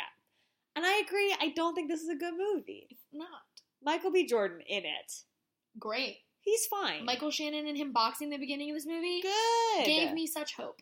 Michael Shannon goes from looking like hella good to like a living corpse over the course of this film. So it's the I shape don't of know water. why. So it's the shape of water again. He's so cute in the shape of water. And then he turns into a corpse and rips his own finger off. Hell yeah, he does. Michael Shannon, I don't think, guys, just a reminder in case you've forgotten. When Hannah and I met him, he said he likes to pretend to be a, va- a vampire in his uh, trailer. Yep. So I think what happens is he starts movies off He's pretending to be that vampire. full and then- fresh. When they're like, we don't really have time for you to go back to your trailer, we gotta film this fast. He doesn't get his vampire time, and that's when he starts looking like a corpse. Mm. Starts to disintegrate. Mhm. Interesting. So I think that is why every movie, by the end, Michael Shannon looks like he's dying. yeah. I'll, You're I'll welcome. buy it. I'll buy it. The next time I randomly see him on the street, I'll ask, "Hey, Michael Shannon, are you dying by the end of your movie?" And he'll go, Yes, bye. I'm not wearing a shirt. I'm going to Trader Joe's. I'm See in my pajamas. What a guy. What was a that when he was in a. Hawaiian shirt and something? Oh. Uh, Do you think him? and- You know, I just had the greatest thought. Him and Woody Harrelson would like have a ball movie together. You think? I feel like Woody Harrelson is just weird enough Mm, that Michael Shannon would be like very interested in anything Woody Harrelson said, maybe. and it'd be delightful. I definitely want to watch those two like grumbly semi-southern men just like talk to each other, be like, "Oh gosh, you, blah, blah, blah," you Yeah, know a what I Texan mean? and a guy from Chicago just kind of like I mean, but, like- with each other. I, yeah, like Woody Harrelson is like essentially Brit, like Southern, right? Yeah, he's from Texas. He's got that funny drawl. Michael Shannon's He's big Chicago, Chicago. but he definitely he doesn't he has like He's a a, Jeff Bridges. He's a kinda Jeff Bridges accent. Accent, like, like, a cowboy there, accent. Yeah. Uh, unlike, I think the accent that William Petersen has is a legit Chicago accent, and it's really funny to listen to hear him say words like car or scarf. Well, it's like when John Mulaney does his Chicago accent, and you're like, the fuck? Huh? Yeah. Well, because Ohio, Chicago, huh? which is funny that this is set in Ohio. it is Um, Ohio is the standard American accent. right because everyone there is boring, has no accent. Yeah, so it's funny then that like Michael Shannon, who's like in theory that this society is like you were born somewhere, you live there, you never leave. It seems like it. That Michael Shannon's like, "Mm, I'm still from Chicago. Hello, I'm like- Michael Shannon, and uh, this is what I do and where I'm at. I guess this movie uh, wasn't big on its accents because Sophia Boutella also has hers. She literally cannot do another accent, and I don't hold it against her, but that's just how she speaks. No, but it's like as I am always kind of like, all right, if you're supposed to like, especially movies like this where it's like no one leaves your you're from Cleveland. Cleveland. and then she's like, hi, I am Hello, Algerian. I'm Sophia Patella. like she's like, hello, I'm Algerian. I was like, uh, okay, Uh, yeah, she's lovely. But yeah, what's she doing here? I mean, I'm not mad to have her at all. My most kissable girl. Um, she's got the craziest, strongest jaw. with I'm sorry, Hannah, with a butt chin. She does have a cleft chin. It's true. Hannah and I have to find a happy medium between those two because I hate cleft chin and she hates butt chin, and so we don't Yeah. know where the medium part is of that chin. Uh, it's true. So if you have any suggestions, let us know. Oh God, what do we even have to say about this movie? I like almost. There is a line that I tweeted because it was the sexiest Oh. thing that's ever happened. There is like one crazy sexy scene So it's like- movie. Michael B. Jordan has a lighter to Michael Shannon's hand, and Michael Shannon's like closer. Michael Shannon's like, "Burn me, burn me good." Yeah. But then the quote is, um, He's like looking dead into Michael B. Jordan's Yeah, eyes. and he goes, um, I have been burned so many times before that I don't know where my scars end and my body begins. Which I told Hannah, I was like, imagine, if you will, a scene where it's like a character like my sweet boy Bucky Barnes Ugh. with a girl being like, I'm so scarred, like I don't, and then like they have sex. That's what that quote reminded me of. And Yeah. it was Michael Shannon, who is theoretically the adoptive father of Michael B. Jordan, more or less. and he's staring into his eyes as he is burning him. And I'm like, mm, that's and hot. then he puts out the lighter by like closing his hand over Michael B. Jordan's hand, and it's like really sexy and like inappropriately sexy. And then they like touch foreheads at one point. He's Uh-huh. touching his face. He wrote writes a whole thing about being in love with him. Yeah, And- pretty much. And then there's one about being a father. And then there's one that's like, I've never loved someone that I haven't betrayed. it's very clear that like and then there's also a point where michael shannon like essentially says like we all have secrets that we have to suffer through okay we all feel things that we can't society express. is also repressed in like love and affection sexuality too? yes i do Okay. And Also, i'm gonna choose to interpret that michael shannon's like oops i'm in love with him i can't live like this Yep. Also, so this book was Yeah. written in the 1950s. Some, let me let me look it up because I don't want to be wrong, but it's something like that. But there is a moment Yeah. where I like had said something about, or Hannah was like, I don't, Sophia Boutella, like, but where, what, she's not in the book. And I was like, well, I think it was like their take on like modernizing it because also I don't think Michael B. Jordan would be in this because there wouldn't be a black man in Fahrenheit 451 in whatever year it was made. It was published in 1953. Okay, yes. So my point still stands. So, but there is a scene where Michael Shannon like drops the N word as he's describing Yeah. Mark Twain, and I'm like, Whoa, I agree. That was like shocking. but I think that- it's like he was making the point of like, and then white people wanted to burn the book, but I'm like, I don't understand. I was like, but that's I not Mark the, um, Twain, or that's not Huckleberry Finn. right. I think the point of him, he drops that word and then goes on to make a point that like, hey, this stuff upset people, so we got rid of it. And then Which he's like, here's that another book that is- upset. He was like, that book and that language upset black people, so we got rid of them. And then there's these books that upset white people, so we got rid of them. And at the end of the day, it was easiest to get rid of all books. Uh, I think is what that scene is doing. Yeah. But also, like, you don't really need to say that word No, which I think it was like that was probably written in that book in the 1950s. Maybe. And so, like, then, granted, it still wasn't okay, but it was a thing that happened in the 1950s. We don't need to repeat it in 2018. He could have just said, hey, this book pissed off some black people, so we were like, we can't have this anymore. Then white people were pissed at Mhm. this, so we were like, well, if you if we're helping the one, we have to help the other. Fine.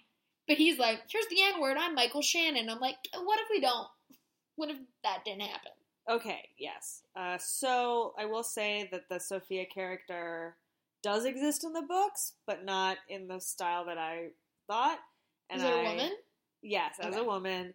So, like in the book, Guy Montag, who is the Michael B. Jordan character, is married to this woman who is like addicted to pills and like only watches TV and is like Same. not a person. She's like a drone. Same. and part of his like disillusionment is that he like starts reading books and stuff and he tries to share them with her and i think she turns him in yeah Do you think? Oh, wait. yep So and then, he she's meets the computer yeah i guess so yeah sure uh, but the then computer he turned him in. Clarice who's the sophia Boutella character and they're like oh boy Books, stuff books. books She has like a weird version of a manic pixie dream girl yeah because she's like, "Here are my records. Here are my frames. have you ever played a harmonica Here's how you play one," and she's not even doing it right. and Yeah. it's like, "Oh my god, come to my compound. I'm gonna take you to my compound. We're all gonna burn." Mm. Like it's fucking weird. I like going into this knowing nothing about Fahrenheit. I thought Yeah, it was about just fire We um, paused it about four minutes in so I could explain the basic premise of the story. because I always. My mom, I remember it was like this and Catch Twenty Two. My mom, like I used to love those was, and like read them herself. I never read them, and so I just remember seeing the cover and being like, "That book's about fire." Not so I wasn't wrong, but I thought like I thought it was like ladder forty nine fire, not oh, like burning this. books, fire. Yeah. I, Well- I, I, for whatever reason, I thought that Ladder 49 was based on Fahrenheit 451. Interesting. Incorrect. John Travolta movie. I'm aware. Ladder 49. Oh, fascinating. Well, in general, I just like. I feel like the interesting thing in this movie was that like Michael Shannon and Michael B. Jordan have really interesting chemistry. I like watching them act together. yeah. I'm interested in like both of those characters in like Michael Shannon, who is a guy who is like clearly very into books and thoughts, but is has this job that he is very committed to, and those are a conflict within him. And Montag like coming to realize that he has similar conflicts, but taking a different path in what he does about them. That's all kind of interesting, and I would love to watch those two actors explore those things. This movie's not good though.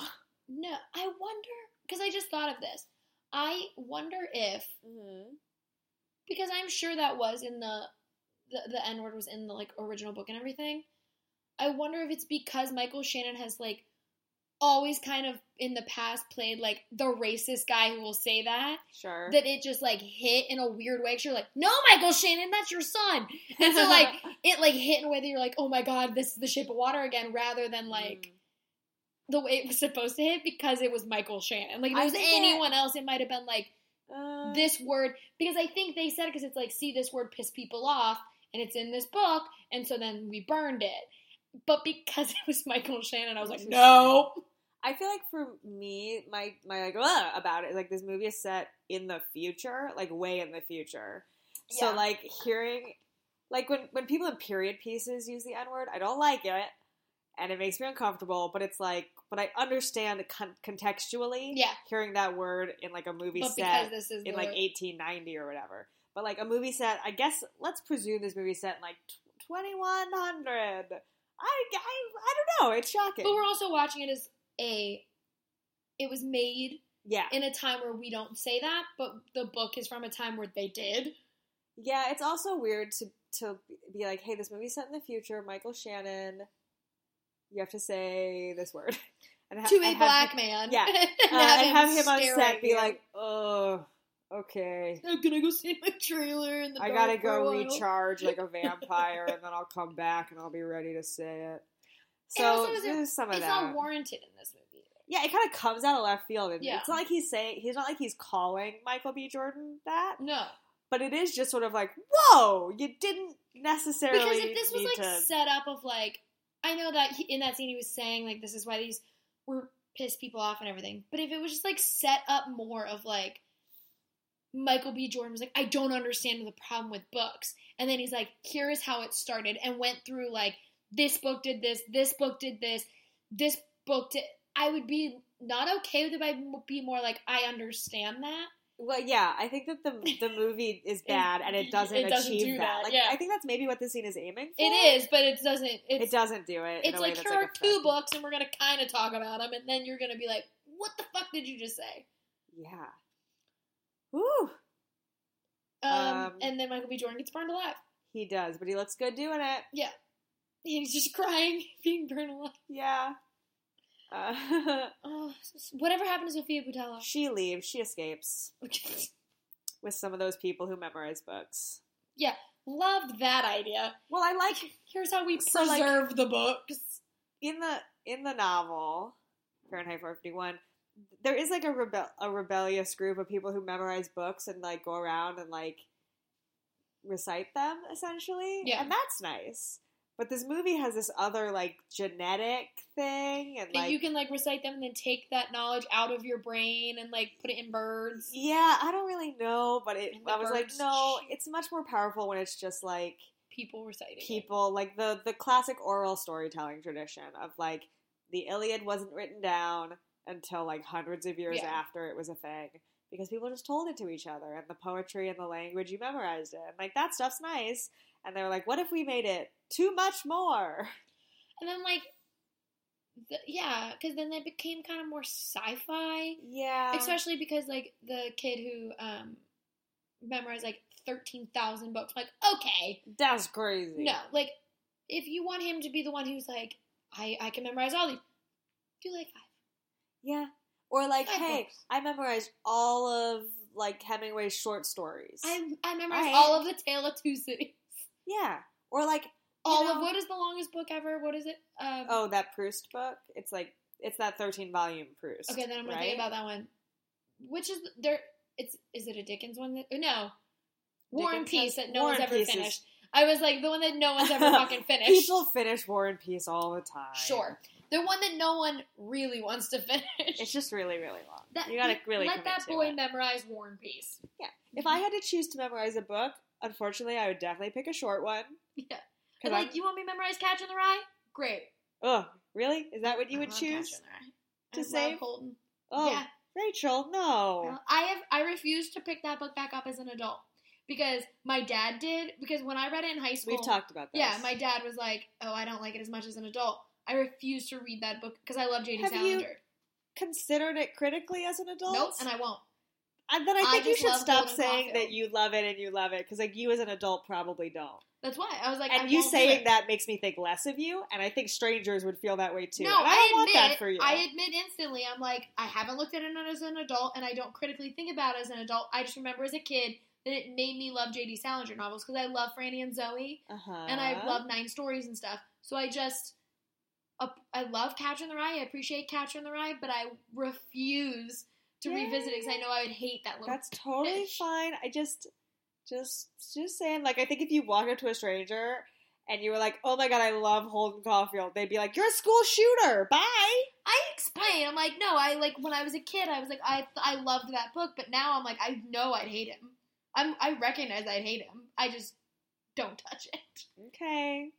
It's it's over there. So, I would. so what I'm saying to you is, you cannot memorize that book because that would require you to read it again. in a that's fine in a society where I have one book I can read. I think I'd be okay reading Catch in the Rye. Why? It it. sounds like you don't want to revisit it, and if you did, you wouldn't like it. So why would it? You want it to be the don't think I only would- no, no, no, book wait, that you hold get to think about for the rest I of your not life? like it. I think like the reaction my dad had would be the reaction I had, where it's like, oh, I remember reading this and being like, I like felt for Holden, and now as an adult, I'm like, that little shit is like a like I don't like him as much as I did.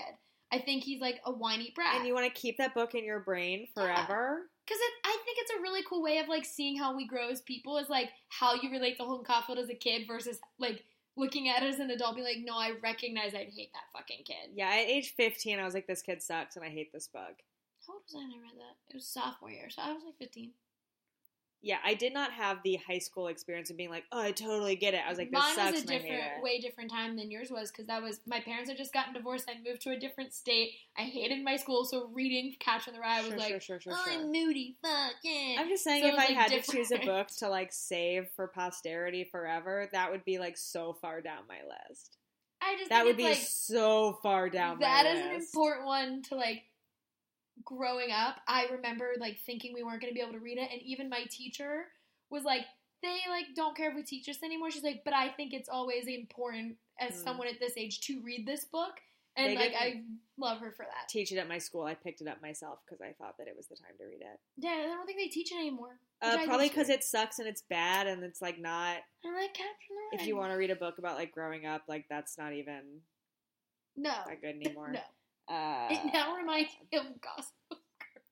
Jesus. I'm just saying they're for my money books that I'd rather have bumping around in my brain. A hundred percent. I like more and that I think are more valuable.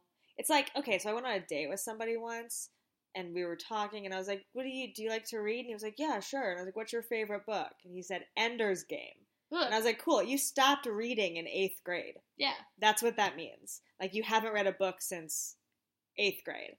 And so like in the same way it's like if you told me like my favorite book is Catcher in the Rye, I'd be like, Great, you've never read any other books. No, but see, I, I, I, maybe it's because I'm someone who I I love reading. I read all the time. That I, Mhm. if you ask me my favorite book, I'm like, uh, you have to be more specific. I was like, I have a bunch, like, because I like reading. So it's like if you were like, what's a book that like you were like when you were growing up, you were like, this was my favorite book. Then I'd be like, oh, Catcher in the Rye when I was in high school was like my favorite book, which is not an outrageous thing to say. It was that's a lot of people's favorites. Overall, I don't think I could tell you my, my favorite book is because I if just you had like to make like a top five of books that you like think about and revisit, The Delivery Man. I like do it at times in my life. Delivery Man, I was like much too young to read this book, and I read it. I don't remember most of it, but I remember it was like So informed haven't the way of thinking it. No, because I don't look at things that way. I don't go back and reread. Once I read something, I'm like, that is a story I've read. but like you don't know how it's going to affect you differently now. But I don't want it to. I remember that time. I we're so different, man. I just have a hard time being like me a, but like the idea of being like, what's my favorite book? Or like what's my top five favorite books? Here's a book that I read twenty years ago. But that I always don't remember it. anymore. This is where you and I are different. You would just say, "Here's the title," and not explain. I explain, And this is why, like, we always you it just always doesn't get feel on like me it about can where be I'm from. like a favorite thing if you haven't actually can encountered be. it as who you are No, now. because it doesn't matter. It's like when you It Look, can be a thing that affected you. I fucking you. love Rocko's right? Modern Life. I haven't watched Rocko's Modern Life in years. That used to be my favorite show. but I like used to be, recognized and. I liked it as a kid, and I think I would like it now. It's not the same, but It I is still still one of my it can still mean something to you, but not be like your active thing that you like or like it's good. See, You don't I'm know. built- I mean, my tattoos are literally like walking billboards for the fact that like everything I that has made me me has like been things that at that time were my favorite. So I don't care that I haven't revisited them. I know at that time this is how I felt. These yeah, are those I guess it's. I guess it's a like it's it's like a linguistics question of being like I at that explain. time that was Yes. the thing. I But if I asked you like though. now, what are things that you think about and revisit? I'm not asking you for stuff from like ten years ago. I'm asking you about stuff now. But that question is like trying to build like a character for somebody. So like if I'm asking you like what are your five favorite books, you are building a in my mind, this is the character of you and you're like giving me these details of like these are five books that I love. So, I always go for stuff that are like here's here are these books that I really loved love slash loved that helped build me into who I am. Because I take it as like this is the character aspect, not so much of like this is what I am now. Like I'm not gonna go pick up like fucking Cat in the Hat, but like I, I wouldn't say like the Cat in the Hat is my favorite book, but I'm saying like there's aspects. So like uh for my favorite books, I always say the fifth Harry Potter book, which I have not, I don't reread, so I haven't reread that book since I was a kid. But that story hit me at a time that Mhm. meant this, Yeah, and all these things happen. So it's like, yeah, that is a story I know very well. I've never reread it, but that is still one of my favorite books. I think you should maybe try rereading things and encountering them as an I adult. don't. I don't like rereading. Like, of it's weird because movies I will watch a million times. Like you, you can put a movie on and I'll be like, oh yeah, I've seen that twenty times. But books and novels and stuff, I'm like, if I have read this story, I don't want to. And I think it's because there's so many books that I want to read. There's so many movies in the world. But th- I, movies are two hours. Books, I'm like, I'm in that world for an extended period of But like, okay, so I don't know. For me, rereading is about coming at it like it's been five or six years. I'm a different person. I have a different life experience. There's new things to get out of this book. I will feel differently about it. I will pick out different details. I'll be affected by new things. How will I respond to a book that I think I really love as an adult? Or, you know, the difference between reading The Great Gatsby in high school and reading it now is huge. And it's very interesting to like revisit a thing and come at it from a new angle and be taught something new by a book instead of just being like, well, when I was 15, it was for me and I haven't thought about it since. like, I do think you think about things still, though. I do, but at the same time, That's what I'm asking about, like revisiting. Like, do you put mental thought into these things still? Like, do I they know, th- yes. stick like with I, you? Like I am well aware of the fact, like, yeah, if I looked at Catcher in the Rye, I'd hate that. Ca- There's stuff I would absolutely hate in that book, but I don't think it addresses me as a person. Now, I say it's one of my favorites because I remember how I felt when I read it the first time. I think I don't revisit books because I'm like there are other books that can teach me different things that I've not read. And I would rather pick up a book I've never opened and learn that story and learn something Mhm. from that than go back and this is a, a, memory I've already had with a Sure. book. Like that that book is done. That it's done its purpose. It taught me that moment, and now I can learn something from. this is a semantics linguistics question of a thing that's your favorite versus a thing that has been influential and important to you, yes. which to me are different things. See, I think someone's favorites throughout their lives help inform you into who that person is. Right, right. But a thing that is like influential Yeah. is not the same as a thing that is informing. no, I am aware. I'm just saying. I think. Yeah. for me, whatever I have had as a favorite is more in like it can be just influential to me in the whatever, but in whatever year it was, it was my favorite. Like me Mhm. saying Purple Rain was one of my favorite movies when I was 6. It's not my favorite movie now. I have other favorite movies, Yeah. but that is a very important thing about me as a person. So if you ask me my favorite movies, Purple Rain will be in there. I don't want to ever wa- rewatch Purple Rain, but it is important uh, for me That's as a like person a very that you know that. confusing for me. Like, like it's it's terminology. We have this fight all the time because we come at words differently. Yes. But like the terminology of a thing that is your favorite well, a thing that was your favorite when it's six, but it's not now, is not currently your favorite. No, but that's why I always list them. It's a movie that's important to you. They're this diff- is- these are not these are not this the same. back to our argument about the um where I'm from because it's to me it is important that people know I'm from different places because it informs You've them. lived different places. No, but it informs them of like because all of them have made me into who Yeah, I am. Yeah, I totally agree with that. I'm not saying that's not true. No, no, I'm just saying you have lived many different places. All of those places have helped form and inform you. You have lived in those places. You are from one place. but I like, but okay, but if you ask me where I'm from, I can't just say Pittsburgh because then I start doing something. You're like, well, why do you do that? Oh, I've lived in California. They're like, well, what about this? And so it like Yeah, opens you've up a lived in those words. places. That's the be- this is the point of Fahrenheit 451 is that there are there's an infinite possibility of words and things to be learned and Uh. gleaned from words and stories and language. And you shouldn't limit it down. It's important to use your words and to use the full opportunity of words and the full range of words to express what you actually mean. That's all I'm saying. That's what I mean. Words mean different things. Yes. You do. cannot use them interchangeably. You can, but it's not always helpful or clear or right. No, I think what I do is not that I interchange words. It is if you ask me a simple question, I try and give you as much information about myself in that one question as I physically can.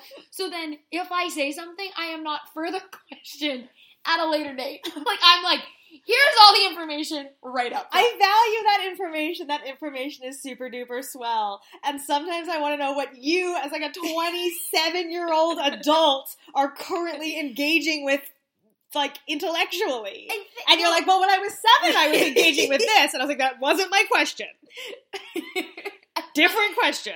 I think it's years of like somebody being like, Rachel, you talk too much, shut up. That I'm like, here's everything so then I can like I don't have to talk anymore. Ah! and so I give too much information and then I sit back and then I'll say something people are like, the fuck? Where did that come? I'm like, I'm trying to just give you it all at once.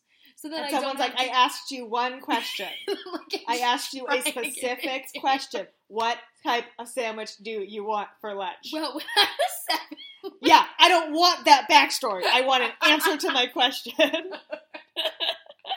oh my god. Well, guys, here's the deal. I'm not editing this at all. so you get that whole You're gonna get all of that yelling. Then wait, totally. then I'm sure untouched. someone's gonna go. You were agreeing with each other. Yeah, and we were. We were agreeing with each other. That is the, my favorite thing about our friendship is we always are agreeing, but we are acting like we were fighting, and we're not. We are on the same We page. agree on a macro level. Yes. We often disagree on a micro level. yeah, we're like no, the fine right. points of what a word means or how you use it we'll disagree on. On the grand scale, we agree that like things that were important to you when you were six Still remain important. I totally agree. I read The Outsiders in seventh grade. That book changed my life. It is not one of my favorite books now, but it is very important to me. I maybe maybe I just hate that question. like, Fine. what is your favorite? Because I'm like, I don't know. I want to limit shit. Yeah, okay. Hey, if No. Fahrenheit 451 taught us anything, it is that there is a wealth of knowledge and a wealth of information. So limiting it is not great. So I don't want to limit it. I'm like, ah, I like them all. Okay, yeah, we I, fine. I find I think it's because I find something to like in everything I watch. sure. No Yeah, matter I'm like that watch, too. read, no matter what it is, I will. I like everything. I'm very similar. Guys, I liked the fucking Covenant. I'll find something to like. Everybody likes the Covenant. That movie rules. I just clapped and did a peace sign. Forgot I'm on a podcast. Yeah, we were too busy yelling at each other. I also like things. There's something to like in many things. And then there are some things that are like a step above that stick in your heart forever. yeah. Those are the things that I would call my favorites. The things that I think about a lot and I continue to think about and that ha- continue to affect my life as I move forward. The things that like really, really hit me in a certain way. Yeah. Like you being like, I love I, Tonya, my favorite thing. Yeah. Yeah, cool, man. I think that might be Well, a thing that's- your favorite. It is. No, that's my. I guess movies are easier for me, but also I think because this is what hit me is like I. We put everyone in boxes anymore, so it's like if you like Star Wars, you're a Star Wars fan. So then if you're suddenly like, oh, I, I'm Star Trek is also one of my favorites. A lot of the time, people are like, but I thought you said Star Wars was your favorite. You're like, I have multiple favorites, and I think I'm Mhm. afraid of being labeled as like, well, you everything's your favorite. It's like I love things. I don't know what to tell you. So I think I get afraid of that. So when someone says my favorite, I'm like, I here are all the things I've ever loved in my life. Oh my so you can't judge me when I later tell you that this was also my favorite. I've had a lot of people have weird reactions to me, like, like I like the Killers a lot, and I've always had someone who seemingly liked the Killers more than me nearby. So Mhm. then if I was like, well, the Killers are my favorite, they're like, well, they're my favorite. Here's all their album, and I'm like, can't we also like them? Like, I don't understand. yeah, I don't know, man. And so I think I just have a general fear of someone being like, you can't like that, that's mine. Just lay it all out to the world. When does Michael B. Jordan look best in Fahrenheit 451? When 451? they're boxing, it, it was over before it began. It's when they're boxing in the beginning of the movie. I liked it when they were out in the countryside and he was like all sun dappled. That was Mhm. nice too. Also like when he's like just laying on his couch, sad Listening with to an like ocean. yeah, the ocean. I said and music. same. He's just like chilling there on a couch. That's what happens when you can't engage intellectually with anything because society told you not to. I'm just gonna sit and listen to the ocean. I would go to bed so early in that society. Yeah, same. I'd be well rested. I wish I was well rested. LOL. I'm so tired. I'm so tired. All right, get All them the lists. time. I'm doing it. I'm doing it. It's exactly what I was doing. I don't even know who's on my. I know who's number one. That's it. Okay, so your list is Sebstan, Jeff Goldblum, oh. Chadwick Boseman, Idris, and Hugh Grant. Ooh, What you doing? Hugh Grant's gone. Right? Michael B is going on the third spot, Right? and then it's Chadwick and Idris. Cool. But my two boys remain Seven Gold, Goldblum, Yeah. that enigma. Mhm. He has an album coming out. Uh huh. Uh huh. Uh huh. Okay. Um. So my list is currently Chadwick Boseman, Jude Law, Jeff Goldblum, Idris Elba, Sebastian Stan. I'm gonna. I'm gonna do some shuffling. You ready? Shuffle it up, shuffleboard. Cool. I'm gonna do. Uh, I'm gonna do number one, Jude Law. Hmm. Feeling pretty pro Jude right now. Two, Michael B. Whoa. He's That's very handsome. He's got beautiful teeth. Nice boy. Three, Chadwick Boseman, also a beautiful smile and nice Mhm. teeth. Four, Jeff Goldblum. Five, Idris Elba by Sebastian Stan. No! You did this. I'm sorry, he's beautiful. Yeah. I mean, to be fair, I can't look at Kiefer Sutherland anymore, so it's Well- like a, it's like a joint effort. We just ruined Yeah, each other. and you never liked Kiefer as much as I like Sebastian Stan, so aren't we all happy? Uh, my fault. He knows my name. I don't care about that. I just getting- don't like his face anymore. I'm getting to the point of loopiness where I'm recognizing I'm not saying words. Like I just went, no, my mind isn't my name. I heard what you said. I know, but I never mind. Okay, let's be done. Let's all be done with this. Um, you can follow Rachel on Twitter at Rachel Leishman. You can follow Hannah on Twitter at HS Blackman, Our podcast is at Hard Bodies PC. where we'll we sometimes tweet. Sometimes we tweet. And if you want to tell us how you feel about the word favorite versus the word important, uh, feel free to give us a tweet. tweet Tweet, us tweet. your favorite slash important things. Yeah, tweet, tweet. Tweet us uh, who you would cast in Scooby Doo starring Michael B. Jordan, Jordan. as Freddy. If you guys read Tweet, that tweet. article about the girl who like embezzled a bunch of money to live her like favorite famous life, Tweet, tweet. tweet tweet about it. We read it too. Crazy story. Crazy. I'm gonna be that girl in a movie. Uh, Like, rate, review, Yeah. subscribe. Yeah, be nice to us. Next week, we're going to talk about John Boyega Mm-hmm. in Pacific Rim Uprising. Mm-hmm. So that'll be fun. Get pumped. Some people have Star Wars, some people have Star Trek. I have Pacific Rim. So Going get back pumped. to the like favorites conversation. I love it. It's important to me, and it's my favorite. Oh, Boom! and on that note, it's for me, baby. oh my god. On that note, yeah. Goodbye. Goodbye.